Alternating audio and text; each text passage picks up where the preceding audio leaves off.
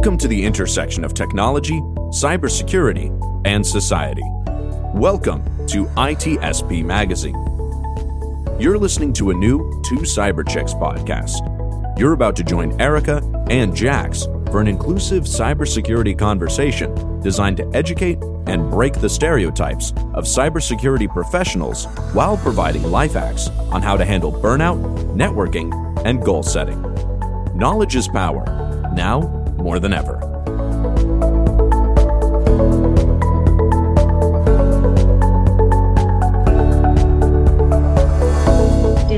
Am so pumped to have you here. I've been hyping you up to Jax for honestly a few months now. I was hoping to snag you for the podcast. I think you're such an inspiration to women in technology, obviously beyond that, but personally, I've loved your journey. And when our paths have crossed career wise, it's just been clear that you're a rock star at what you do. You're formally educated in the technology space, you've done research work, volunteer work, you've held titles with some really extremely well known organizations without spoiling too much, I'm just going to kick things off, hopefully, by you giving a background summary for our listeners today on your experience and how you've gotten to where you are today. Yeah, no, I'm I'm super excited to be here, and you know the admiration goes both ways. So I'm very excited to get to catch up with you again. It's been way too long, so yeah, I'm really looking forward to this. So I guess to give a little bit of background about myself, I have kind of non-traditional background, if you will which, you know, maybe the story for many people, but I actually started my undergrad degree in music. My father's a musician, my mom's a businesswoman. I went the musician route and was studying at the at SUNY Purchase up in New York. So I got my bachelor's in music and then I realized, well, this, this isn't really going to pay the bills, I guess, in the long term. So I should probably start looking into something else. And while I was in school, I ended up getting a part-time job at Apple I was originally working there and on the sales floor, but then I went the the technician route because I've always been pretty analytical and process driven. So I ended up kind of I was with Apple for about six and a half years until I landed my internship with Citrix. And I was in an internship for about nine months and then got converted to full time as a cloud DevOps engineer, which is where you and I met. And then basically, I decided to go and finish my master's, but I did my master's in computer science and got that finally during the pandemic. And now I am over at Databricks. So I'm working as a senior technical program manager for security there. Wow, that's a diverse background. Talk about going from being a musician into cybersecurity and now you are doing you're a senior technical program manager. So two part question on that. What does a senior technical program manager do? And then out of that, what does your day to day look like? Yeah, so I guess more of like a, technical program manager. If you think about like a project manager, you kind of have a start and an end date for for something and it's usually in a shorter amount of time program managers kind of take the project aspect and get expanded across multiple projects and usually it's more of a kind of like an ongoing, you know, strategical execution path. So it, rather than it being maybe like a couple of months, you might be running something that could take a year, a year and a half, two years. So at Databricks, I'm doing kind of more still on the on the project management side at like for right now because our team is pretty small. So at Citrix, we were we were a team of around 60 plus, you know, TPMs. That's kind of what we call ourselves. And here I'm on a team of one of three. And so there's a lot of work and not a whole lot of us. So we're kind of filling the gaps where there's more of an immediate need. So right now I'm working with two teams within the security organization, the Databricks. One of them is the enterprise security team, and then the other team is the product security team. I've worked with the teams to help build their their sprint planning and get them into a cadence of kind of grooming and doing some more of like the your typical scrum master type role for now. And we've got some other, you know, larger ongoing projects that we're working on that we're trying to expand across the entire enterprise.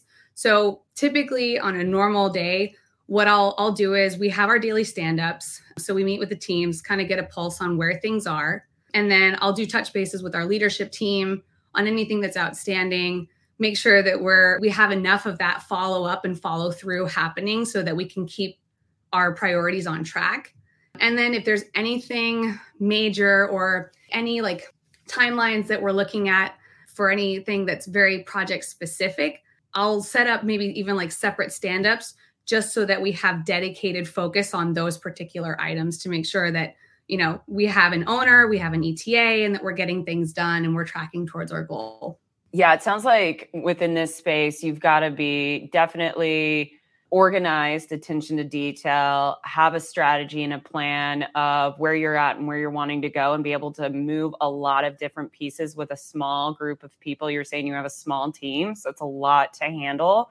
And you also have like a technical side. So you've got this project management side and also a technical background which in some ways can make you a unicorn because you don't always see that right. so i'm curious and i'm wondering how does your technical side accentuate or help you on your the program management side?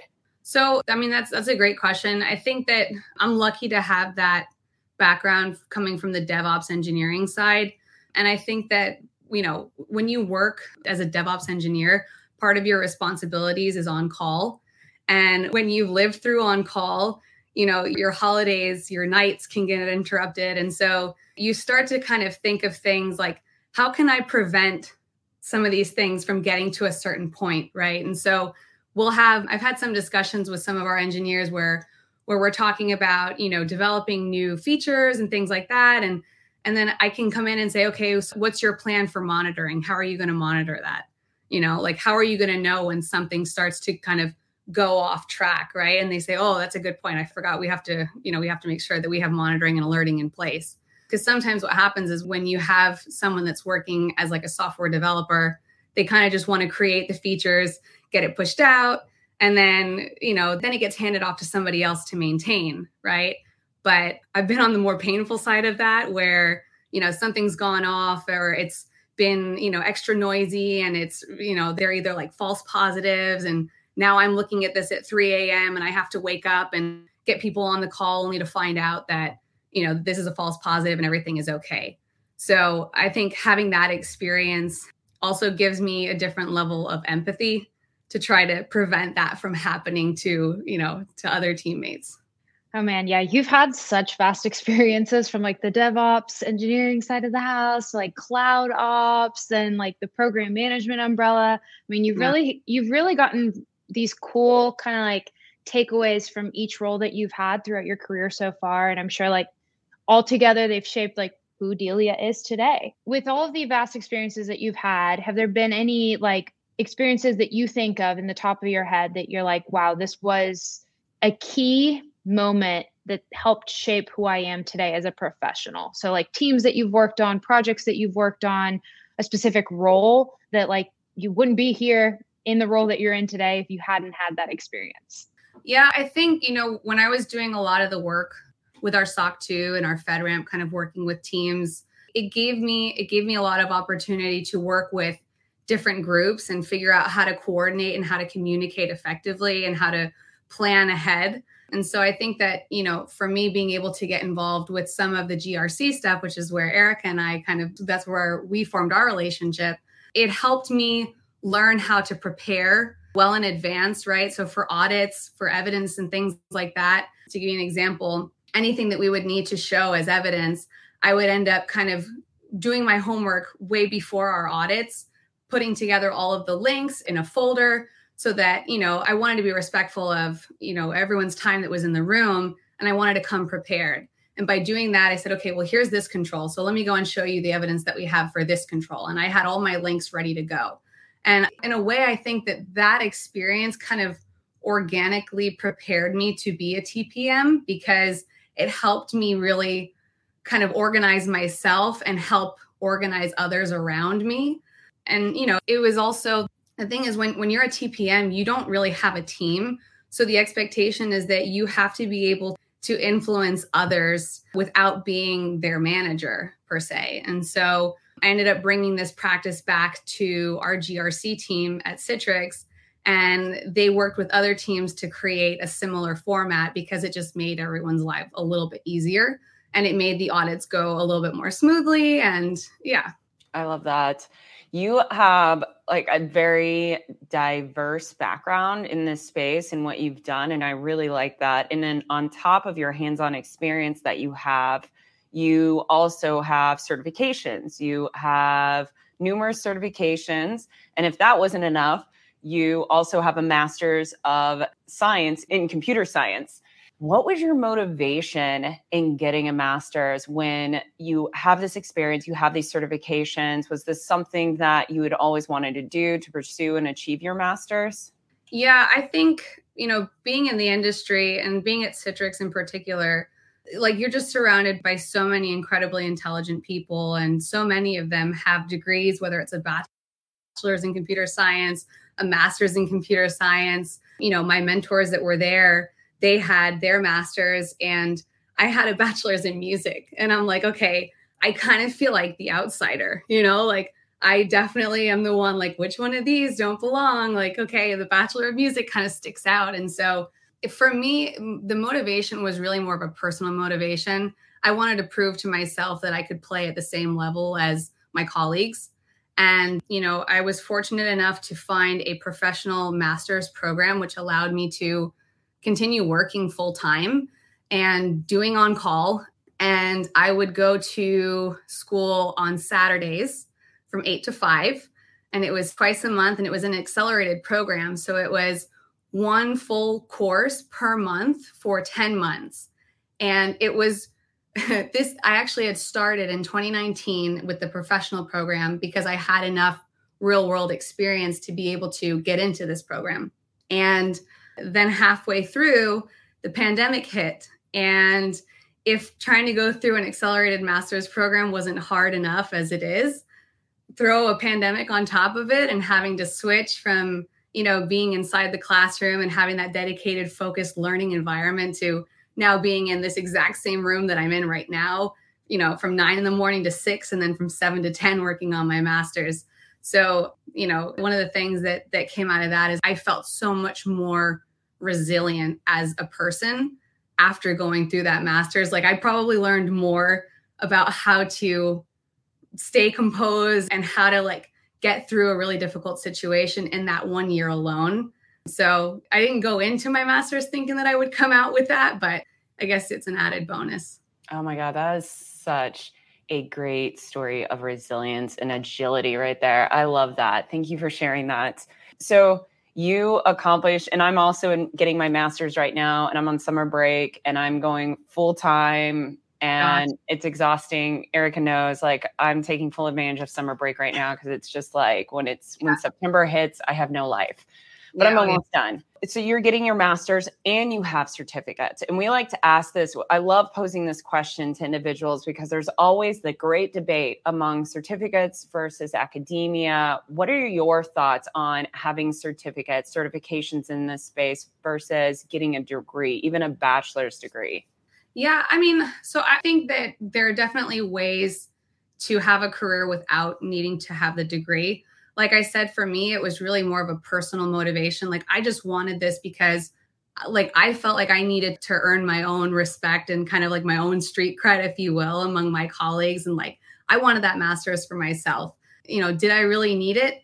No, because I had five years experience now in the field and I'm certainly not going back to a retail store after working in the industry for this long now. So, but when it comes to certifications, I think that certifications are really beneficial to helping you build out your skill set. It's very specific, it's very time bound. Whereas, like when you're pursuing a degree, you're covering a vast amount of categories, different topics, and all these things. But with the actual certifications, those can typically help you get to the next level in your career. Like, let's say that you need a CISSP in order to go to the next, you know, like leadership level, you know, within your own security org, right? So you don't necessarily need a master's in computer science to be able to do that but if you have some of these you know these certifications they're just more tailor made to helping you strengthen a very specific skill set i think that's a that's a great answer i think and i'm going to just show that i'm an auditor because it depends right that's like the golden answer it mm-hmm. always just depends on what you're looking for the organization that you're that you're at you know and what your immediate like desire is. Do you need to learn a skill set? Do you need a piece of paper? Do you need to show quick competence right. on something? Like, exactly. right, what's the end goal? So it's cool to have both. So congrats again on the masters. I think that's such a huge accomplishment. And Jax will be joining you soon. I know she's counting down the days. It's it's so hard to juggle both a full-time job and school, which is another oh. full-time job. So hats off. Hats off to you two ladies. Yeah. And I think too, you know, that like the thing about, you know, pursuing a degree, it, it shows that you have stamina and that you can stay with something, right? And that you're able to learn and and you can get through these mm-hmm. roadblocks challenges that get thrown at you you know, I know I know two really incredible female colleagues of mine from Citrix. They're both directors and they're both pursuing their masters in cybersecurity. Do they need to? No. Do I have so much respect for them because they're doing this even on top of being a director? Absolutely. And I think that especially for women in this field, kind of going back to that, there really aren't a lot of us that get to that level. When I was doing my master's, I was one of two women in a class of wow. 19 to 21 students. In my CISSP training course that I just completed, I was the only female in a class of 15. And so I think that it just, it like for other young women coming into this field to see that, I feel like also kind of can lead to be some inspiration for them as well to continue learning and pursuing, you know, and building their own, you know, toolkit. Preach, preach, preach. So, I mean, this is a great segue. You're known in the industry as being just an active advocate for women in, in STEM and women in general, period. I mean, you're a speaker, you've done the mentorship thing, you've been nominated for several awards. And specifically, it's all about the impact that you've had. So, yeah. when people approach you about like this experience, are there any highlights that you share in terms of how giving back to the community, how your involvement has really helped to shape who you are today? Yeah, I think, you know, one of the things that I, I wasn't really like expecting to come out of this. So when I was at Citrix, I would be invited every summer to go and talk to our summer interns.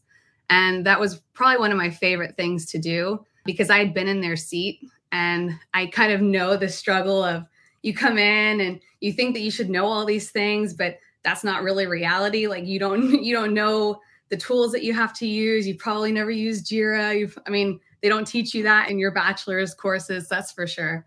And so, you know, one of the things that I would share with them that ended up kind of resonating more than I thought it would was my own journey when I was an intern. I don't know if you know that story, Erika. Oh my gosh, no, I don't know your intern story. So, this is kind of cool. So, I started, I was the first intern for like, it was the first cloud DevOps intern. And, you know, I had started doing a lot of tickets, trying to copy the guys on my team. I was the only female on my team at the time and the first, you know, female cloud DevOps engineer at Citrix. So I was kind of following suit and trying to do what the guys are doing. And as I started kind of building my intern resume and I was able to go to my director and say, okay, you know, here's what I did this week. Every single week, I would set up an appointment and say, okay, here's what I completed. Here's what I did. Once my internship ended, my three month internship ended, I kind of just asked, I was like, can I continue my internship? Like, can I keep working here? And they would say yes. So I got an extension. And then after my second extension, I was like, okay, now it's time to like get into full time employee mode. Right. So oh, yeah. I started going to my director and I was like, okay, you know, what do I need to do to to earn a full time position here? Because I know I've been doing this for a little while. And he said, well, you have to talk to my boss, who is the senior director. And so I said, okay, no problem. So then I went and I spoke to the senior director, and he said, Well, you have to talk to our VP. And I went to the VP, and he said, Well, you know, we just got a new senior VP. So you need to talk to him. And it was actually during International Women's Day. So it was March 8th of 2017, March 8th, 2017.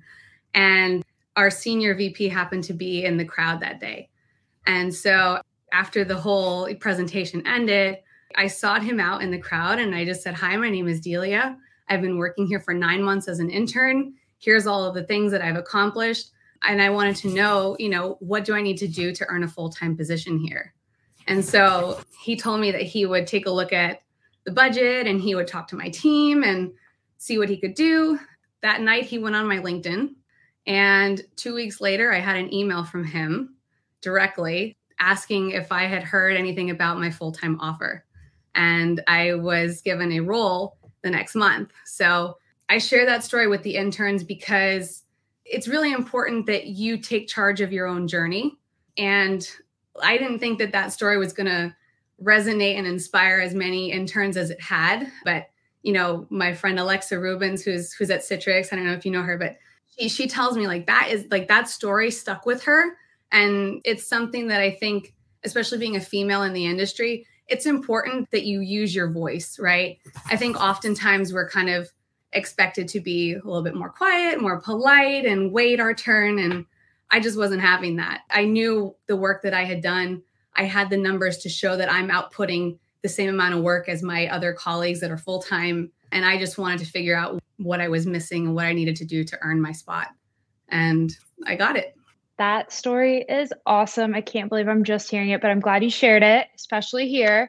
Talk about just paving your own way and climbing up the ladder. I mean, you had a lot of hoops, a lot of people to to talk to to make that happen, but you did it and that is awesome. So, just a quick ask for tips. So, for anyone that's like wanting to get involved in internship, kind of like support, mentorship opportunities like within your organization, do you have any tips for getting started and getting involved and kind of giving back?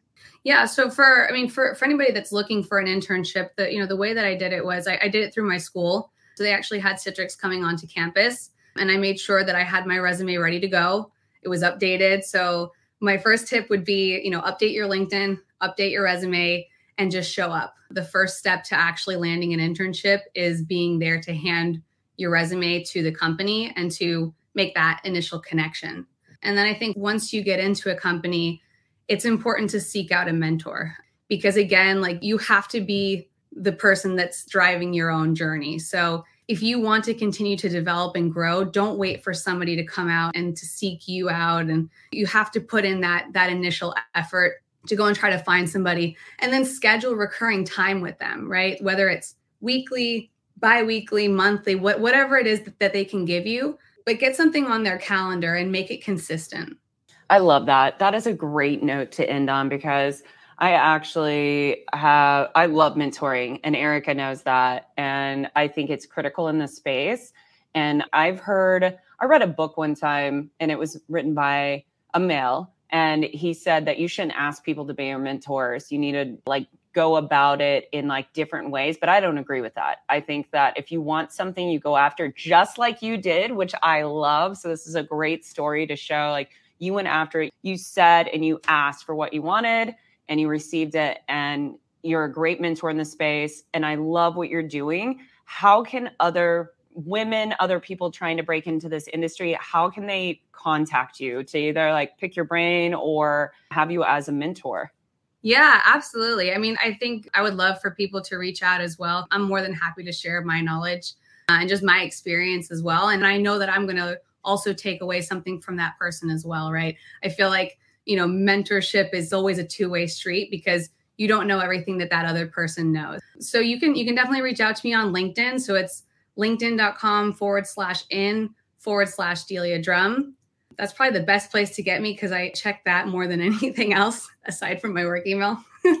but I mean, again, like I've also been really fortunate to have someone in my life that has been a mentor since I was very little, which is my mother. She was a COO. So she was definitely a, you know, the boss woman. She's still the boss woman. And I grew up in a household where my mom was the one that kind of ran the house. My dad stayed home. And so I grew up thinking, oh, so this, so, so women, you know, just like women are in charge. I get it. Okay. So I didn't really kind of have the more traditional, like the quote unquote traditional growing up, if you will. And so she's my mentor to this day. If I have questions about, you know, how do I reply to this or how do I handle the situation, like she's been there, done that. And so she kind of guides me and I really wouldn't be where I am if it wasn't for her. And so just having very strong women in our lives is really important. And so I, you know, I hope to be that for somebody. And if I have a daughter someday, I hope to be that for her too. I love that, Delia. Thank you so much. This has been amazing. Thank you for being a guest on your in our show. Thank you so much for having me. This has been so great.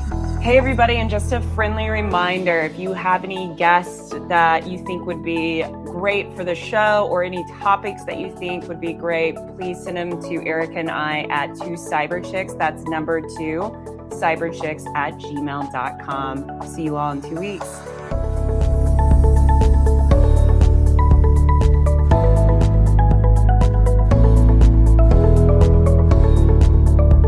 Hope you enjoyed this episode of Two Cyber Chicks podcast with Erika and Jax. If you learned something new and this podcast made you think, then share itspmagazine.com with your friends, family, and colleagues. If you represent a company and wish to associate your brand with our conversations, sponsor one or more of our podcast channels. We hope you will come back for more stories and follow us on our journey. You can always find us at the intersection of technology, cybersecurity, and society.